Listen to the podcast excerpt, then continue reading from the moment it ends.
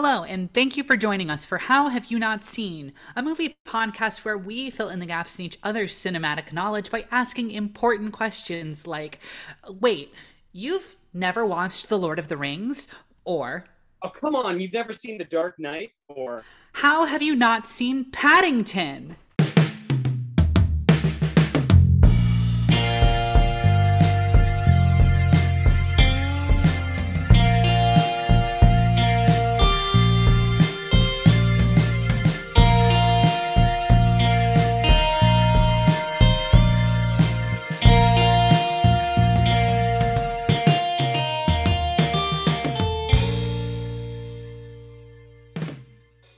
Hello again, and thank you for joining us for this week's episode. I am your co host, Caroline Thompson. I'm the other co host, Carson Betts. And this is How Have You Not Seen, a movie podcast where each week we pick one of our favorite movies that the other hasn't seen. We talk about it. Then we go and watch the movie. And you know what? We talk about it some more. it's going to be a real good time. It is a triumphant return yeah um this is you know we're we're, we're doing the show again um for those of you who have been around in the past thank you if this is your first time joining us thank you as well um and before we get it, I just want to say um, shout out to our new producer, Corey Reagan, who is here on the call with us. Hi, everyone. Um, yeah, so uh, Corey, it's really good to have you with us. Hopefully, um, having somebody doing the ones and zeros and uh, doing things like that will help keep us afloat for a long time to come. But that is neither here or nor there. The important question that we have to ask ourselves, or more importantly, that we have to ask Carson this week, is Carson, mm-hmm. how have you not seen Paddington? So that is a very good question. I'll be honest. I'm not the sort of man who feels particular shame in enjoying things that are, one might say, for children. Because uh, I'll tell you what, I love me some, some Star Wars. I love me some superheroes. And uh, those things, no matter what anybody might say, no matter how much Zack Snyder tries, those things are fundamentally for kids. Um, I didn't really know that the Paddington movies were like, no, these are actually very good movies. Like you should watch them. They're fantastic until after Paddington 2 had like came and went in theaters. Uh, and since then, I have just I've never picked him back up. This is, I think, a really good movie to start out with because this is one that like multiple people in my lives have come up to me and be like, "No, Carson, you should watch Paddington. It will be your jam. You got to watch it, man." Uh, because you know what? Hey, here's something about me yeah. is that uh, yeah. I like to describe it this way. When I was like a teenager or like, you know, a kid, my favorite Pokemon were the ones that were badass and they were cool. And I could convince myself that it was okay to like Pokemon because I liked the ones that punched things or set things on fire. Uh, and as I've as I've grown older, I have now at a point in my life in which I really just value things that are nice and sweet and uh, you know are, are polite and kind. And as I understand it, that's kind of Paddington's whole shtick is that he's just cute and nice to everyone. And you know what? That just, that sounds so nice. That sounds so nice to me right now in this time. That's pretty much like hitting the nail right on the head. Um, and oh, yeah. it's funny that you mentioned Paddington 2 because part of the reason why I wanted to do this episode is you may remember a few months back. Um, so in the year of 2020, two major developments on Rotten Tomatoes happened. The first one was mm-hmm. that was that somebody found an old review somewhere of the film Citizen Kane and the negative review of Citizen Kane knocked that movie from the the best reviewed film of all time to Paddington 2 being the best reviewed film ever made.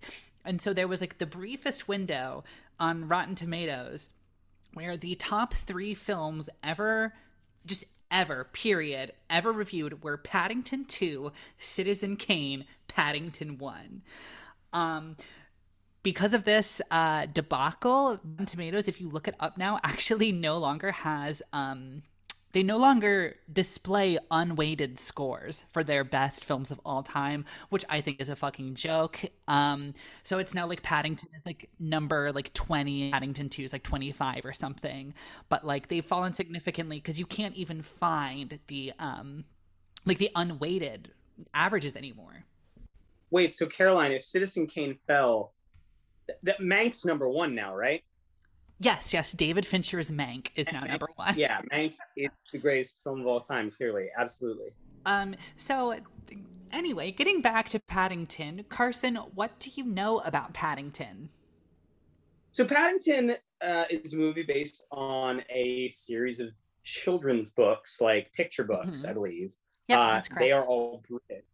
I know nothing about the books. I know that he is a little bear man who who like lives with a nice British family, and much like Marmaduke or Dennis the Menace, he gets into trouble and and he he is a misfit, but he's much kinder than Dennis the Menace. Dennis the Menace, one of society's uh, g- greatest antagonists. Um, and I think the first one is largely like an immigrant story, I think, is kind of the, the main metaphor going on in that I, have heard. And then in the second one, he goes to prison. Uh, and then Sally Hawkins in it, in like yeah. both of them. Yeah. She's like the mom. Is is Cate Blanchett in one of them? Um, no, Cate Blanchett is not in that. Um, in either of them. I have a feeling I know who you're thinking of when you think okay. um, when you think about Cate Blanchett, but we can get to that later um, on in the movie because I don't want to spoil anything. Okay. Okay. Good. Cool. Um, do you know anything else about Paddington or about this film? He's a bear. He's he's, he's a little teddy bear boy. Uh, he's British. Likes marmalade. There was that big thing on Instagram like a year ago where Florence Pugh made marmalade, and everyone, myself included, was like just fell more in love with her than they already are. That was nice. But that's probably I don't think that, that has anything to do with Paddington. No, I don't think it probably does either. Well, then, if that is the case, um, we can go ahead and we can move into the next little segment of the show. Um, if you're new, if you're a new listener this week, um, before we go and watch the movie, we like to play a little bit of a game. We've got a couple different things that we do, but I think that because of Paddington being a film which is so widely regarded as good, so many folks have nothing but good, glowing reviews to write about it. I thought that this week would be a good time to play our untitled Letterboxd game. Oh, well, that was uh, a big twist on me. For those of you at home who are unfamiliar with Untitled Letterboxd Game, I have gone on the website letterboxd.com, which is, you know, a fun little social media site where you get to review whatever movies you want and you can say whatever you want about them. And I have found one star reviews for Paddington and two other films. And so um, I am going to read them. They are all one star reviews. Um, I am going to read them off, and Carson is going to try to guess which one is Paddington. Now, uh, he does not have to guess what the other two films are, but if he does, he gets bonus points. So, uh, Carson, are you ready? Oh yeah, oh, I'm I'm so ready. And, and, Caroline, real quick, just for the folks at home, those bonus points they can be redeemed for you know like tchotchkes, one of those little sticky hands that you throw around, like gum and shit. Yeah, they truly are like Dave and Buster's tickets. If you get if you get like a thousand bonus points, like I'll give you like a Blu-ray or something. At the end of the season, I'm gonna use all my tickets and I'm gonna purchase a cool electric guitar, and I'm very excited about it. you sure are, bud. Um, well, if that is the case, um, I'm going to start off with the first one star review. Go for it. And that review goes I get what they were going for, parentheses, sometimes, but it was just so poorly executed and poorly written and dot dot dot, poor everything. It was if it was given to an actually competent writing team and a director that had any sense of what they were doing, I think this could have been all right. Whoever played, character name redacted, was clearly trying, and I thought the painting was dot dot dot something. Painting. Okay. All right. Interesting. Interesting. Painting. Review number two unoriginal and boring with so many plot holes. Everything in the film feels incredibly unnatural and it oversimplifies too many things. The villain's motives seem weak, the bonding storyline and character developments feels rushed and borderline absurd. This film's nothing but a washed up family film trope, badly delivered and boring as hell. Thumbs down. And that is uh okay. All right, that's yeah. Damn. All right, give me the third one. And then the third review an overbloated, overhyped, self indulgent film that I use as a litmus test. If somebody places it among their top films, I know that whoever it is is devoid of a personality or opinions of their own. Okay. Um damn, this is hard. Uh, this is a very hard one. Um I'm going to okay, work backwards in this. I'm going to eliminate the third one because I think Paddington is very well known, but I don't know. Like, it's not basic, you know? Like, it's not. It's not basic. Like, I, I get if somebody's like, oh, I hate Shawshank, and I think it's bad. And if somebody's like, oh, yeah, Shawshank's my favorite, they're like, oh, you have bad taste. I don't know. And that's no, no hatred on Shawshank, but it's just that kind of movie, you know? Definitely. Okay, yeah, I, I gotcha. Then, you know? Number two. Number two. Number two. I'm going number two. Lock and answer. Do do do. Lock and lock. Number, number two. two. Okay. Number two has been locked in. Any guesses on what the other two films were? I'm going to say the first one was uh, Sonic the Hedgehog. Third one, uh, Pixar's Up. I don't know. Okay, so you are correct that number two was oh, Paddington. Yeah. So you won the hell game. Yeah. However, so congratulations. Uh, Producer Corey, any guesses as to what the other two were before I reveal them? I love Pixar's Up for the third one. I think that's a fantastic choice. Um, I I have no idea on the first one. Uh, let's just throw out Monsters Inc. for the hell of it. No, so um, I, I see where both of you are coming from, um, going with like the kids movie route. So instead of going the kids movie route, I went the um, the uh, most acclaimed and least acclaimed films I could think of. Um, to honor Paddington's heritage as the third best film of all time. So the final review that uh, about being an overbloated, overhyped, self-indulgent film was, of course, Citizen oh Kane. And then the um, the first review I read um, was for a film widely regarded to be one of the worst films ever made, Manos: uh, The Hands of Fate.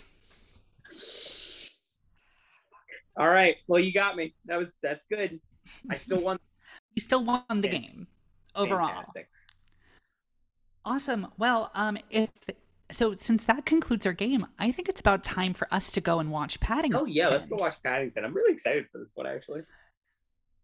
All right, and uh, so for those of you listening at home, we are going to take just the quickest of breaks, and when we come back in about mm, 17 or so seconds, uh, Carson and I will both have watched Paddington, and uh, we're going to see what we have to oh, say yeah, about it. it. All right, guys, we will see you in just a minute after the break.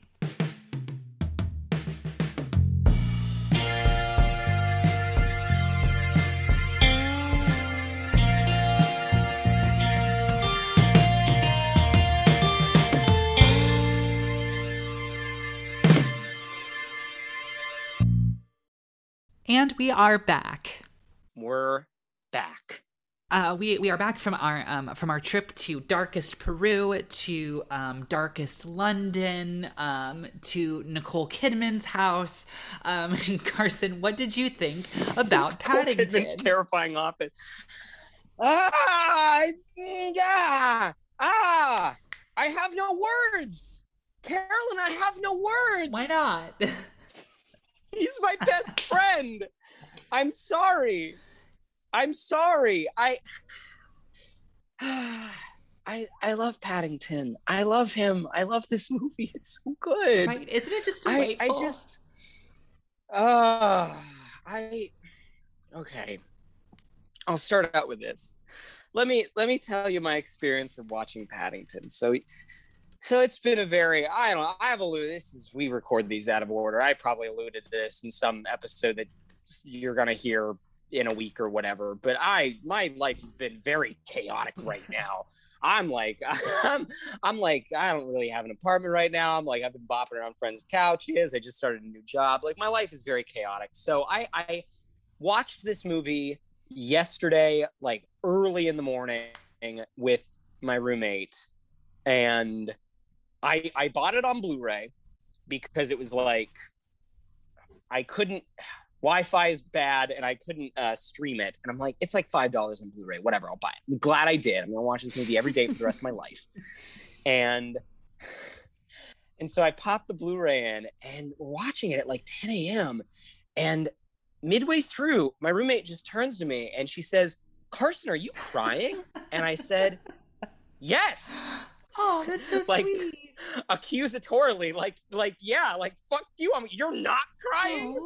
This movie, I basically cried for like the entire movie, like on and off. Like I, I would, I would every so often, I think like, oh, I'm fine, I'm okay, I don't need to cry anymore, and then something else would happen, and I'd cry again, either because something was just like so sad, so like purely sincerely sad I mean, right at the beginning, right at the at the fucking beginning, they kill off Michael Gambon Bear, and nothing's ever like, you know, hey, hey, how about this? Fucking Mufasa can go fuck himself. I don't give a shit about him dying. Michael Gambon Bear is the saddest movie death of all time. Oh, Uncle Pastuzo. Uncle Pastuzo, who's named after a boxer the man met once, which is amazing. Which is a phenomenal bit. It's so good. It's like, and so he dies and that's horribly sad and that made me cry and then just like either paddington because i i alluded to this at the beginning i'm like the thing i've heard about this movie is that it's very sincere and it's very sweet and i didn't like i wasn't prepared for the level of purity and sincerity that was going to just emanate off of this this damn movie and it it like bowled me over in a very in a very real sense like i was just kind of emotionally overwhelmed for the entire runtime of paddington um, yeah, he, you know, uh, Paddington's my best friend. Uh, I love him. Sorry, John Wick. Sorry, Detective Pikachu. You're out. Paddington's my new best friend. Um, yeah, I. Uh, he's just so. Wait, good. did you say John Wick? Yeah, John. yeah, you know my best okay. friend, John Wick. okay. Carson, Carson, you are giving me excellent pull quotes for this episode, so I just wanted to say, like, thank you truly from the bottom You're welcome, of my heart. Corey. Oh, yeah. I mean, Carson. Um, aside from your from your great from your great little little zingy pull quotes, um, you've already hit a lot of points that like I think is so good to hit. Um, we can attack this movie um, from from a few places from here. I mean, it is one of those things that like we've talked about this before. Um, it's it is hard when you are trying to you know come up with interesting things to say about children's movies because mm-hmm.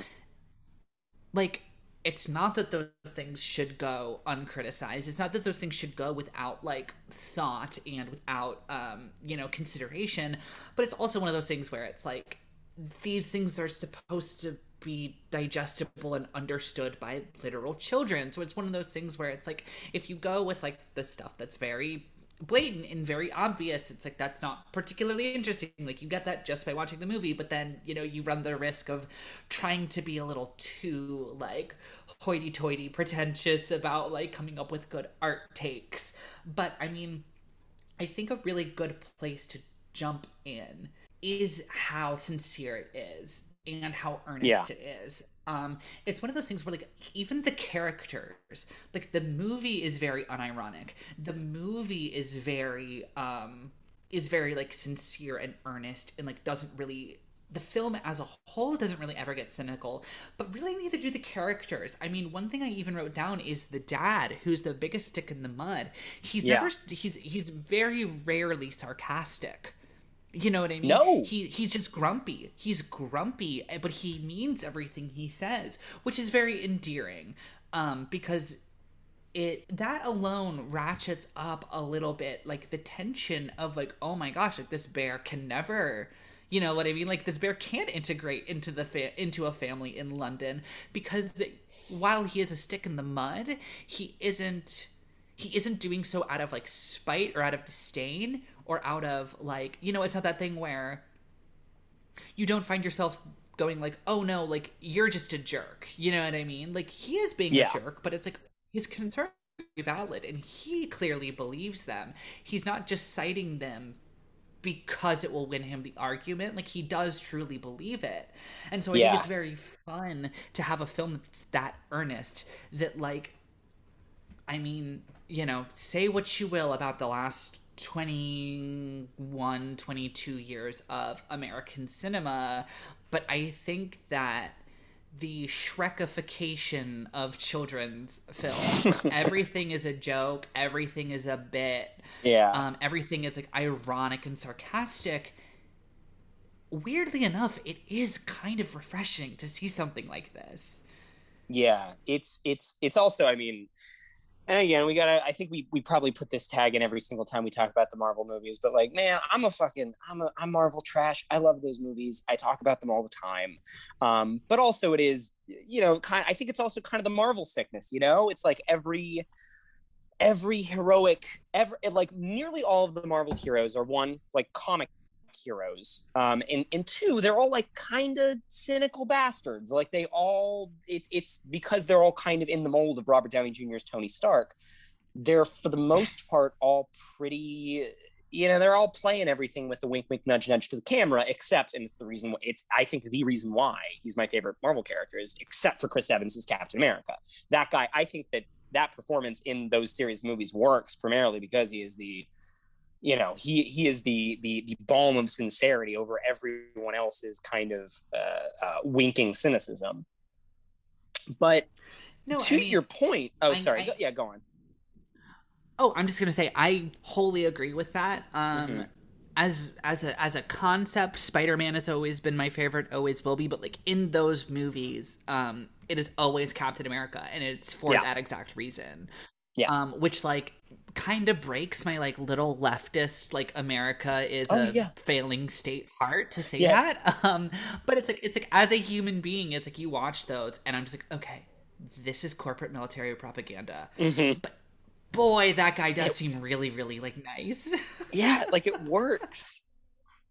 Um, it's it's I, go I, I, mentioned this. I don't know if I've ever said this on the podcast, but I say it in real life all the time. I just reference um, um film critic at large Emily VanDerWerff Werf um, had a tweet I think in response to something she said about Hamilton coming out on Disney Plus, which was like, I like mainstream media way too much to ever be a true leftist, and I don't think I've ever like re- related in such a very specific way to a, a person's tweet before.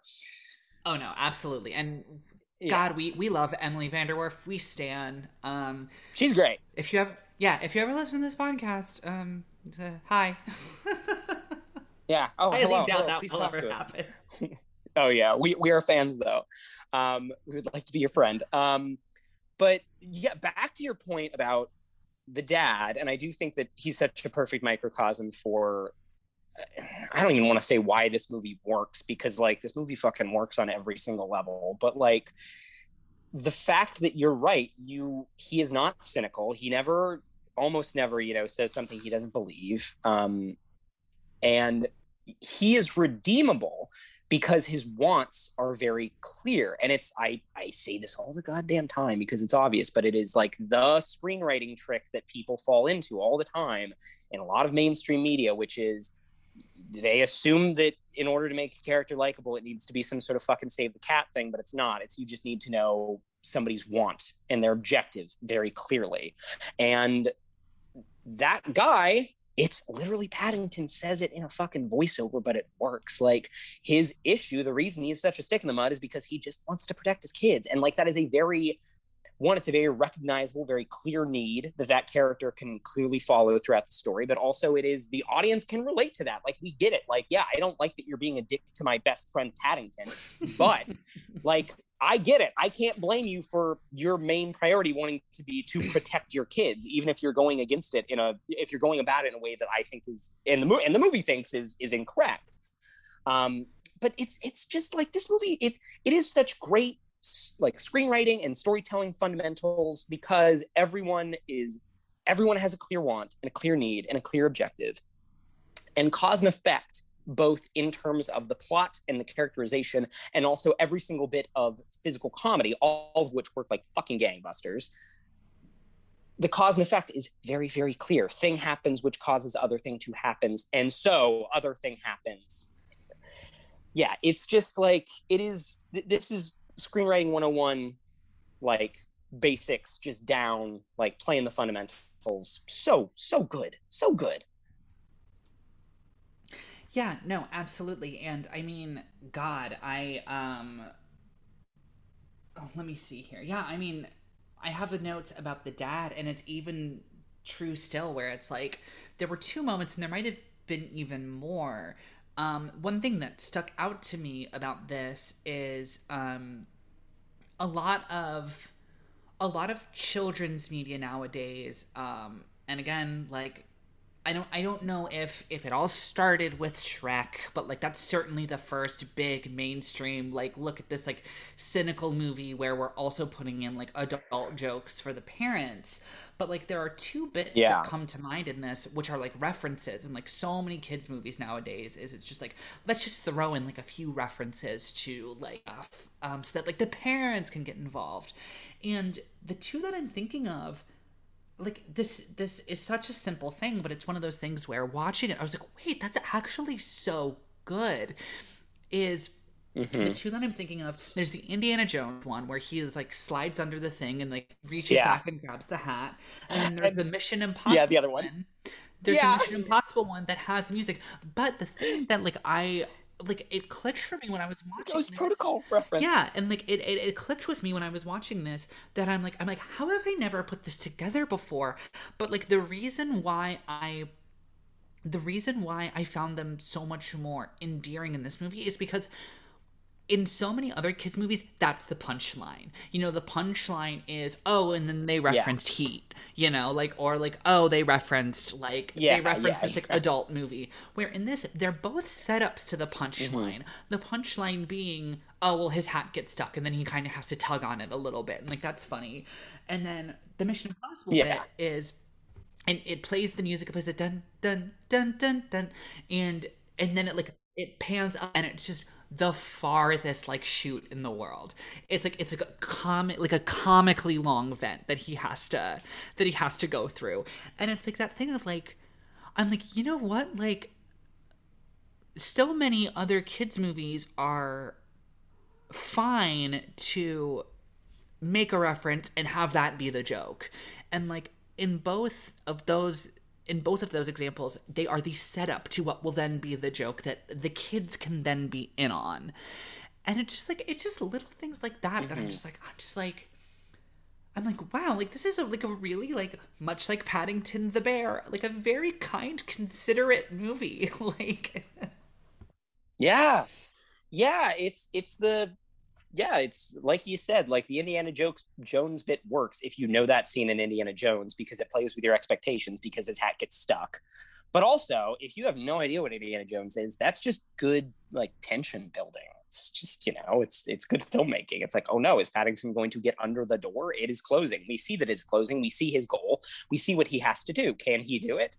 Um yeah, it this movie is just so good can confirm I've never seen an Indiana Jones movie, and I was tense as hell in that moment. You've never seen an Indiana Jones movie? I, there are so many movies I haven't seen for someone who's producing a show called How Have You Not Seen? Well, that's why this podcast exists, I guess. Uh, yeah. Um, well, I mean, we'll we'll have to keep that in mind, Corey. That could be a fun a fun thing to uh to do one day is for us. to That'd be a really fun series. Jones. Yeah. Um, but I mean, I don't know. Let me think. I mean, Carson, what other thoughts do you have? I mean, there's so there's so many good things in in here. All of my notes are literally just like that was really fun. like like remember this moment? That was great. Yeah. yeah. Yeah. I I I mean, oh boy, that's the thing is it's hard to it's hard for me to like kind of try and get my thoughts out about this movie that it's not just a series of like yeah, and then and then they named him after the train station and it was sweet and I loved it. And like and then and then he made marmalade and ate it very quickly and it was funny and I liked it. Like yeah. It was yeah, it's it's uh, it's just kind of that it works so well that it's the exact we've definitely talked about this in the podcast before. It's kind of the um Spider-Man into the Spider-Verse sickness where we we saw that movie together and we walked out of it and we are like, "What'd you think that movie?" You're both just like, "I don't know, it was fucking great. Like it was perfect." Anyway, uh, let's talk about Robin. Let's Hood. talk about something else that's like not as perfect. Yeah, exactly. Let's talk about Robin Hood.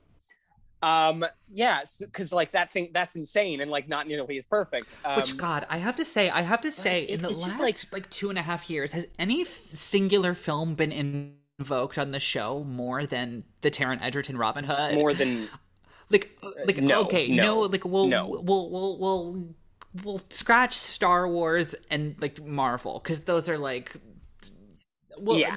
other than gimmies, those gimmies. has any film been invoked as much as the Taron Egerton Robin Hood? I don't know that it has. And we one day we will talk Hood. It will happen. We will talk. We will Hood. do talking Hood. We will do a full episode about it. Um, but anyway, mm-hmm. um, you know, you know who's uh, you know who's good in this uh, movie? Everyone, um, but also uh, Nicole everyone. Kidman. They're all great. Nicole Kidman is uh, uh, so scary, like such a good villain, and like, but even by the end of the movie, if she if she had just remained a kind of cartoonish, a cartoonish tax like evil taxidermist, like it would it would work. That performance is well tuned enough and it integrates itself well enough into the early plot that like you accept it. That makes sense. But the revelation the, the twin revelations of one she says like oh i'm the explorer's daughter and then that's how she tricks him into coming in. And then the revelation that that wasn't a lie. She is. And like that is her motivation for trying to catch paddington one is like good writing good good plot reveal. Two, something that like I have, you know, kind of poking around seeing just blurbs about this movie, I've kind of heard about, like relates to the fact that fundamentally this is a, a movie about um uh, uh like cultural appropriation and colonialism and the immigrant experience also which is it's fucking crazy how well it handles those things for a very simple lighthearted kids movie. Um because there's the fundamental thing of this guy's you know the, the father who meets the bears at the beginning is this kind-hearted explorer who like represents like it, in sort of almost the way that like captain america the character represents the ideal of what america could be or might be but much more often kind of the false ideal of what we imagine america is when it is not. You know this explorer who journeys to darkest peru solely for the purpose of like gaining knowledge and meeting new you know new peoples and and like kind of trying to share culture with them. Um he is spurned by like the actual like british explorers society who are just a bunch of like dirty colonialists who are like why didn't you kill those talking bears? That's the whole thing we do is that we go to other lands right. and we expropriate their resources for our own fun. Like what what are you doing trying to share culture? Ridiculous. No yeah. And um yeah well, yes, and I'm I, am i am glad I'm glad that you you brought it here because it does. So, there's a lot of context surrounding surrounding this, and I think that they do a lot of things in this movie right. Yes. If you poke around Letterboxd long enough, you will see people be like, "Wow, like this movie is like this movie is like." British propaganda about like how good like the colonial project was, and it's like, it's like it's like guys, sure. it's like it's like like yeah i see what you're getting at but like we have to make these things digestible for children like this is supposed to be digestible for children. Yeah. Like we have to boil some of these ideas down to like hey maybe we shouldn't be mean to people just because they're a little different. It's like we can't get into like settler settler colonial projects and like how you know we, we can't get into the, the the destruction of cultures um for five year olds with a talking bear I'm not saying there's not a way to broach that topic with five year olds, but like when your metaphor is be nice to other well, people, like there's not really, you know what I mean? And I think that like, yeah, I think this movie does a couple things really right. Um, one being particularly that um, Paddington is um gosh this this just feels so silly to say. But just like just like just like well I mean look at Paddington as like a cultural like signify it's like it is one of those things yeah, where yeah, like look as a symbol. two things I think that this movie does very very right is the the explorer whose name does escape me so I apologize to Paddington stands but um he takes the record of like English etiquette made for English folks. And like that's just one of the things he leaves the bears with. So the bears are very like European when we meet them, you know. There's not a mm-hmm. weird They're very Yes, English. they're very English. So there isn't kind of a weird like white British people trying to write Peruvian characters and then shoe you know what I mean? Like we they kind of circumnavigate all of that. Yeah. But not only that, um but the other immigrant stuff they get into is from within Europe.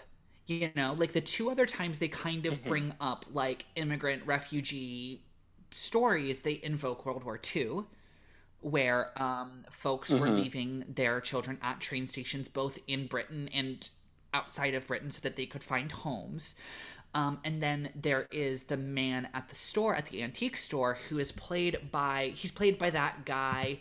You know, he's in Moulin Rouge. He's in um the six, he's in the yes. Sixth Turf movie. Um, um, yes, yes, we can, can, can, yes, can, can. Uh, and, and Jim Broadbent. Yes, Jim Broadbent. Thank you. And he is um, he's primarily talking about the immigrant refugee experience from like I believe it's Germany. It might have been Austria, but like from from from central from Central European, both invoking World War II, both invoking this sort of myth of like this this this British myth of like that very noble thing we did, which included taking in refugees. God damn it, and um, which I think is important because yeah. if you look at the context of this movie, this movie's coming out in 2014, uh, I believe. Um, which is the very, I mean, Brexit as a concept, like the idea of England leaving the European Union has been something that's been in the culture for 40, 50 yes. years. But the wave that finally did it really yeah. gets started ramping up in like 2013. Um, like that's when Cameron, I was doing a little bit of research, um, and that's when David Cameron is like, hey guys, if you elect me and my party, we're vowing to put that t- to a ballot like that was a campaign promise, and that's what gets Brexit on the ballot. And then a year after this movie comes out, that's what makes Brexit happen. So it's like there this this this wave within yeah. England proper of just like of like this th- you know this thing of like no people from other lands are stupid they're just trying to sell us stuff don't pay any attention like the movie's kind of undercutting that in a way that is accessible to children and in a way that like yes that is the end of my thought. Yeah yeah no it's it's and it feels almost like again because it's so well it, it is it is told and i mean this in in the most i mean this in the highest possible terms. It is something that is communicated so simply and so directly that it feels almost kind of ridiculous to like say it because it's not like you're uncovering anything. It's so you know it's so it was purely presented in the in the in the film. Uh but like i think it's really important that they i mean they do a lot of in the beginning of the story montgomery clyde yes, name of the explorer. Welcome. Uh i had to look it up myself. I also forgot it. It's a great name though. That's a, that's a good name. Um but the fact that he kind of you know with with no malice leaves them with this this false ideal of what London is and and how accepting the people will be. And they put that on Paddington with the story about World War II and there being refugee children that like people and parents would take them in and give them a home and love them. Um, and then as soon as Paddington gets to London the fact that no that's just a story. That's just a myth. Like it's nobody frankly nobody gives a shit about you. Right. they're just going to walk on by you. Who cares? Uh, you're just some bear. Um, and it it actually takes one, it takes like it is a movie about how small acts of kindness like build up and and and can build into much larger acts of kindness, which is oh man, an idea that just makes me cry. But that it takes Sally Hawkins kind of very specifically making the choice to not do that, to go against her culture, um, to accept Paddington in, um, and then two that it takes that like even then Paddington is not fully accepted. Like the myth is still like it's it's work and like and that's encapsulated by um, Broadbent's whole monologue about coming England after you know after uh, World War II, and that like yeah, I was kind of told that it'd be great, and it wasn't, and like I love it now, and I've I've integrated here, but like it took a long time for me to feel at home and one of the major reasons for that was because people made it unhospitable. There was a you know a culture of keeping others out and that is part of the reason why i had such a tough time. Um yeah it's oh man it's just so uh uh this movie makes me so happy and i just i like it. And it is you know, call me some. we keep coming back to it. Call me some dumb neoliberal and you know, involving in fantasies. But like, it is just. It's nice to have a movie where it's like, hey, wouldn't it be great if we actually lived up to these fucking stupid ideals we like to say we do? Actually, what would it take to actually be what we say we are? And being able to engage in the fantasy of doing that. It's just, it's nice and it's good. And I like yeah. it, you know? Yeah. No, and and I agree, and that's why yeah. that's why I wanted to watch um, this movie for the show because I mean it, it's it's enjoyable, it's beautiful, uh, it is it is one of the it's highest. Perfect. I mean, it is. It is one of the best reviewed movies ever made. Um, which I will say, like watching this mm-hmm. in the way that, like, obviously Rotten Tomatoes is very imperfect, and if you take Rotten Tomatoes as gospel, or or as like anathema, like calm down. But like in the way that Rotten Tomatoes does do its ratings yeah. of like it's less it's less about like on a scale of 1 to 100 how good is this movie? And it's actually like what is the percentage of a chance you're gonna like it? Maybe not love it maybe not be obsessed with it maybe not have it be your favorite movie but like what is the percentage of a chance you'll probably like this movie? I can see why this is one of the highest reviewed films ever made because it is yeah. just so wonderfully it's... simple and like it, it, I don't know. I mean, I really think you have to really go digging for a reason to dislike this movie. And it's one of those things where it's like, yes, you can call it like neoliberal propaganda. Yes, of course. Uh huh. Okay, great, great, great. You're not wrong. But if you're watching this movie, if you're watching Paddington, rated G, starring Ben Whishaw, Sally Hawkins, and Nicole Kidman, if you're watching that movie and you're saying, like, this movie is bad because it's neoliberal propaganda and because it doesn't get into the dark history of colonialism. Yeah. I just like I really like I say this like with all sincerity, with no malice. Like maybe you just don't like movies. You know what I mean? Yeah. like yeah, maybe you're like, a little lost it's, in the sauce. And, and yeah. I'm not saying that you can't not like movies, and I'm not saying that you can't be offended by some of that stuff. But it's one of those things where it's just like it's just like if that is your takeaway from this movie, like, what movies do you like? you know what I'm saying? Yeah, like what? Like maybe movies are pieces of art and they're not all polemic political right. essays. So, I don't know. Like, you.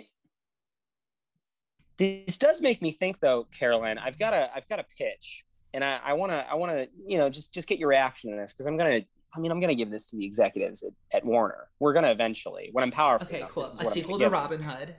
But you said, you know, you don't want to. Well, no, no, no. That's that's the first pitch. This is the second. Okay, great. Robin Hood, Robin Hooder, Robin Hooder. I don't know. That's nothing. Robin or Hood. Um, Christopher Robin Hood, where he crosses over with Winnie the Pooh. Um, but so here it is because you said you're not going to get into the dark history of colonialism with a talking bear and and here you go it's it's ted 3 and it's it's sort of a, a you know like a crossover with kill all brutes. It's like what if ted learned about the dark history of of like slavery and and great power colonial expansion in the latter half of the of the last century or the last uh, no millennium. yeah i, I yeah, hear what you're putting down and just real quick all i have to say is um, no, Corey, I, can you delete the last two minutes of podcast please I loved it. I laughed so hard. I think that'd be great. I think it'd be a good movie. Uh, yeah, because yeah, Okay, you know, well, it's I like guess- because I guess we're going to two to Warner's. We're going to Hollywood. it's like te- you know because you can learn about you could learn you could learn uh, the very important uh, true life history of, of just how fucking terrible the west has been and then also ted could be there and he could make like a he could make like a joke it could be like a joke about like a penis or something Yeah. And I think what you're missing, I think what you're missing is that we would be learning all of that through the eyes, not only of a bear, but more importantly, Mark of Mark Wahlberg.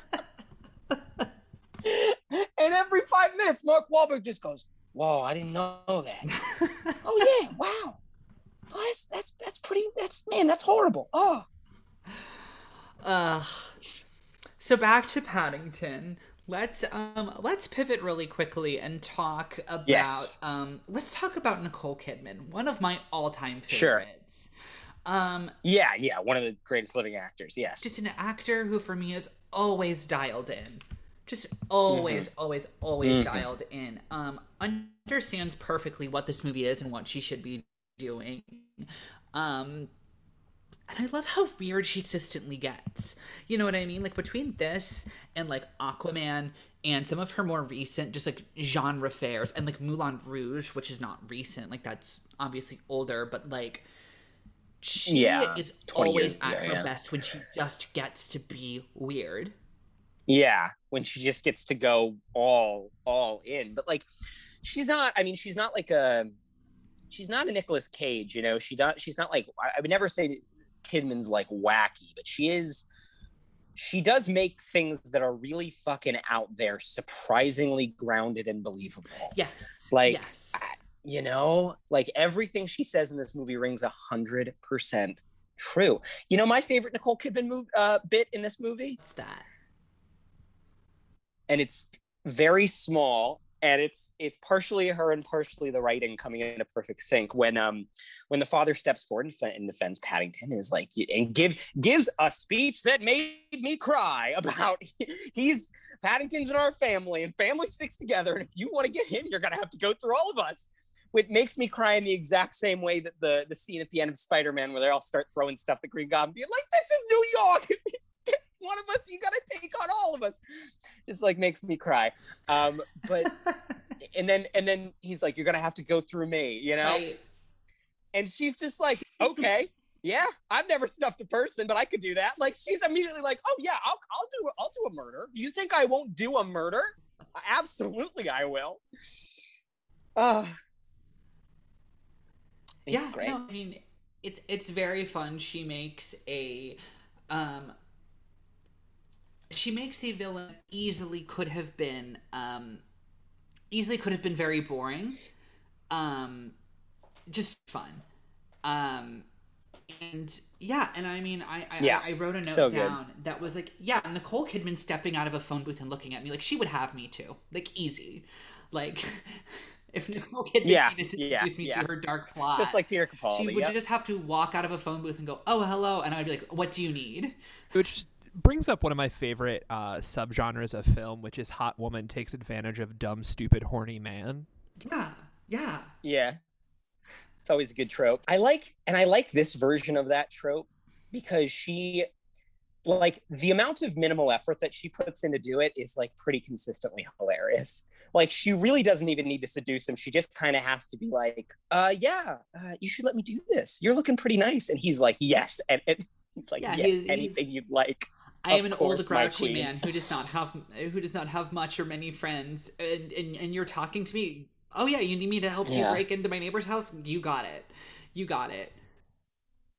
so you can you can gas and steal a bear yes um but like even peter capaldi is is redeemed somewhat by the end like even even he is when when confronted with the true fact of what is going to happen that this bear is going to die and i mean and it's it's the moment in which i think the movie does become the most like nakedly polemic and, and kind of again, it's very straightforward. I don't think it's like hiding its message, but when it, it very much reveals its hand, when Nicole Kidman is like, yeah, that one bear moves in your neighborhood. And then what next week there's a bear on every street corner. There's fur filling up the gutters. Like yeah. what, you know, I'm like, oh, that sounds again, it came out two years before, but it sounds scarily like a taco truck on every corner. Like it's uh, you know yeah i mean yeah. it's it's that it's that good uh, nativist that nativism just reasserting itself yeah, all the time i mean that's the thing is like is I mean, UKIP is already at this point is already like lobbying the conservatives to be like, let's do a let's let, let's let's get out. Like let's let's quit the union. Let's quit the union. And it's like it's working. Like they are mm-hmm. they are aware of what's going on. yeah uh the world is dumb, and I just wish I could live in the Paddington world. Where things work out. Nice. Yeah. Um, things work out. I think Paddington should be the president. I think. I can't believe that in the third movie, Pat Paddington's going to get into some hijinks while baking bread, and then he's going to accidentally solve nuclear fusion and end climate change. like, I can't believe. Weird fact that I saw while going through um, Wikipedia is um, apparently Colin Firth was originally supposed to play Paddington and dropped out um partway through production and so they have Ben Wish. I oh, know, that's right? weird. Like Ben that Whishaw is work. so perfect. And I'm not even like a Whishaw like Stan. Like I love me some Colin Firth, but like that's so like old yeah. and like refined where yeah. like he's so like cute and mousy. Yeah. And he's just sincere and nice and kind and polite and uh uh yeah, no, that's weird. I mean, that's there is that connection that I will say to my other favorite movie about uh, simultaneously um, like simultaneously destroying but also reasserting aspects of um, like British cultural colonialism, which is uh, uh, the King, the first Kingsman movie, uh, in which Colin Firth does actually kind of we actually weirdly enough is uh, now that I think about it, welcome to my TED talk. Uh, Colin Firth is the Paddington of the first Kingsman movie. I will be presenting my slideshow at a live event at some point in the future. Um, yeah, that's weird. I got to think about that one a little bit more. That's weird. But yeah, that would not have worked. Whishaw's great. No, Whishaw, Whishaw's phenomenal. Whishaw's phenomenal, and I'm so glad you said Kingsman because you started and you said the Kings, and I go, if he fucking brings up the King's speech, I'm gonna scream. Um, no, it's weird that there was the Kingsman, and then well, there's the there's Kingsman, and then the upcoming The Kingsman, and then also the King's Speech. A great trilogy of films that I love. Yeah. Um, but yeah, I mean, I, I don't know what more there there's super uh, is to say about this. I mean, I have a collection of bits that I think are phenomenal. Um, mm-hmm. For example, the um, like when he says, uh, I mean, I, I am a sucker. I am a sucker for fake uh, period footage. You know, when the movie opens with the fake adventure yeah. reel, um, I'm such a sucker for it always. It doesn't matter what it is. Um, but then he's like, he's like, we only brought what was absolutely necessary, and they he has a team of twenty people lugging like a whole manor's worth of stuff. Great bit. Yeah. Um, I named him after my darling mother and a and a strange boxer I met in a pub. Great bit. that I met. um, let's see. I don't know. I yeah. mean, uh, my favorite note that I wrote about this movie is I said the hijinks semicolon the jinx. They're so high. Um, it's great. Paddington. There's there's great. there's 107 ways to say it is raining. Yes, yes. Oh my god, the whole yeah, the speaking bear thing. My you know, weirdly enough, also something this, this movie shares with Robin Hood is that there is a, uh, in my language, my name is pronounced like this. and then the other character can't say it. Plays a lot better in this movie because it's literally a bear growl. Right, right. Instead of just like learning how to say a man's name. Oh Jamie oh Foxx like doing right, a bad right. Middle Eastern accent. Uh, First yeah, of all, how dare you? It, uh, I mean, okay, no, I love Jamie Foxx. I'm not trying to go at Jamie Foxx. He's great. He's, I mean, but the accent work in that movie is uh, not good yeah um, another good bit of um there we bit. have a missing person. He has a red hat a blue coat and he's and a bear. he's a bear he's a bear. That's this movie's relationship oh the the base comedy of this movie's like the comedy that runs through every single scene is that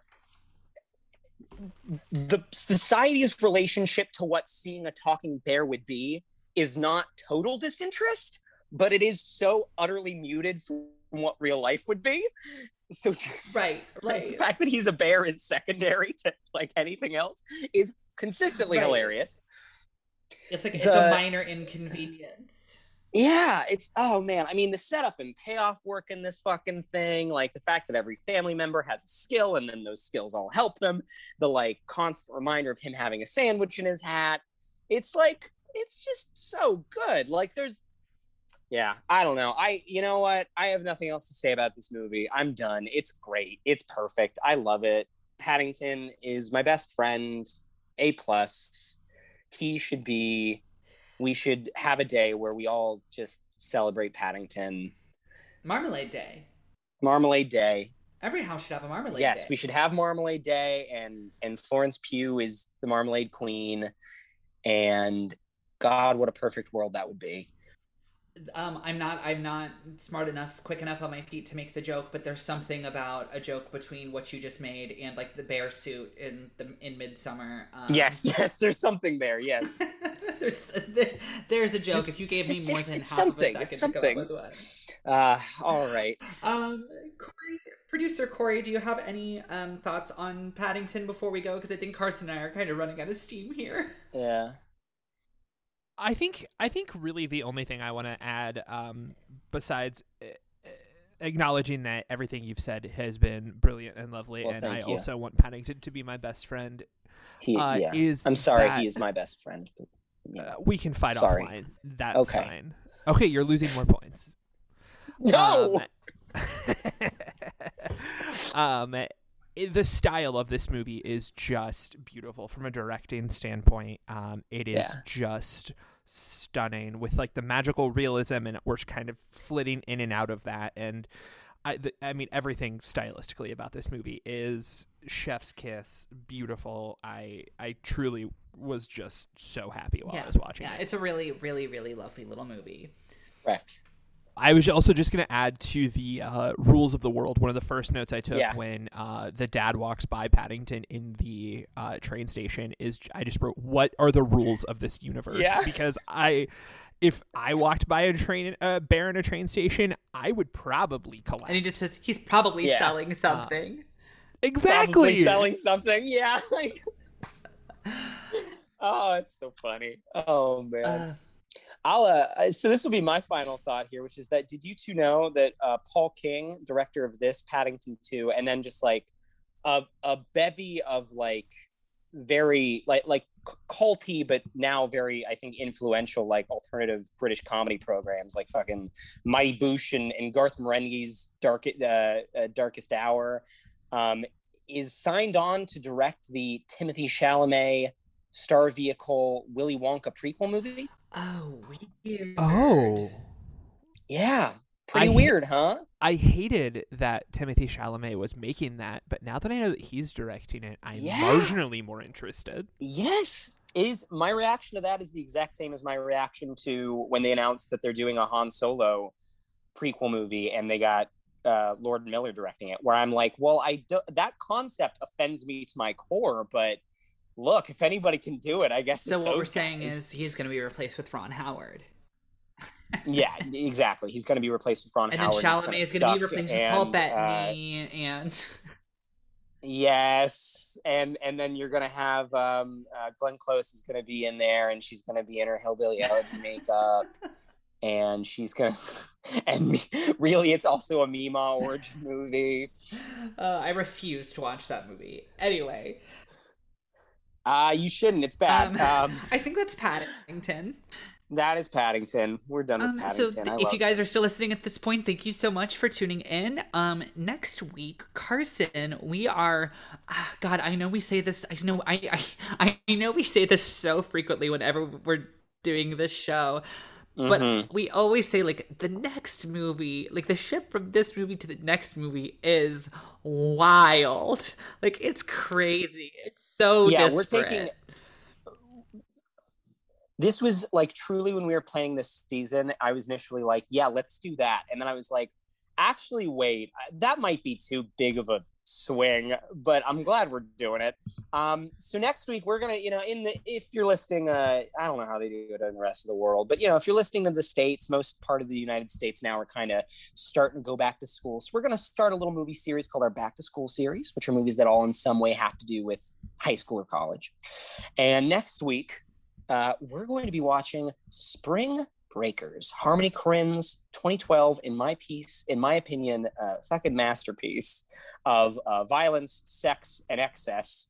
Just about as far away from Paddington as one can get. Yeah, so um, I am excited to watch to watch that. Um, I uh, yeah, yeah, I, I I already know I already know that it is um going to be wildly different from Paddington, but I don't know that I'm prepared for it. If there is no movie that I can more universally recommend than Paddington, that I think literally everybody I know would find something to like and appreciate about it, there is no other movie I know that I could that I both love that I I would be so hesitant to ever recommend someone else watching as Spring Breakers. Okay. Okay. Well, um I, I, I will look forward to uh to getting into that next week. Um, in the meantime, you guys, if you are still listening um, to the show, please give us a follow on our social medias. Um, Producer Corey, you know these things a little bit better than I do at this point. If you want to do a really quick social media plug. Yes, yes, like us on HHYNS Podcast on Facebook, on Twitter and Instagram. Follow us at HHYNS Movies, all caps for HHYNSM, lowercase UVs, and brand new this season, please follow us on Letterboxd at HHYNS Pod.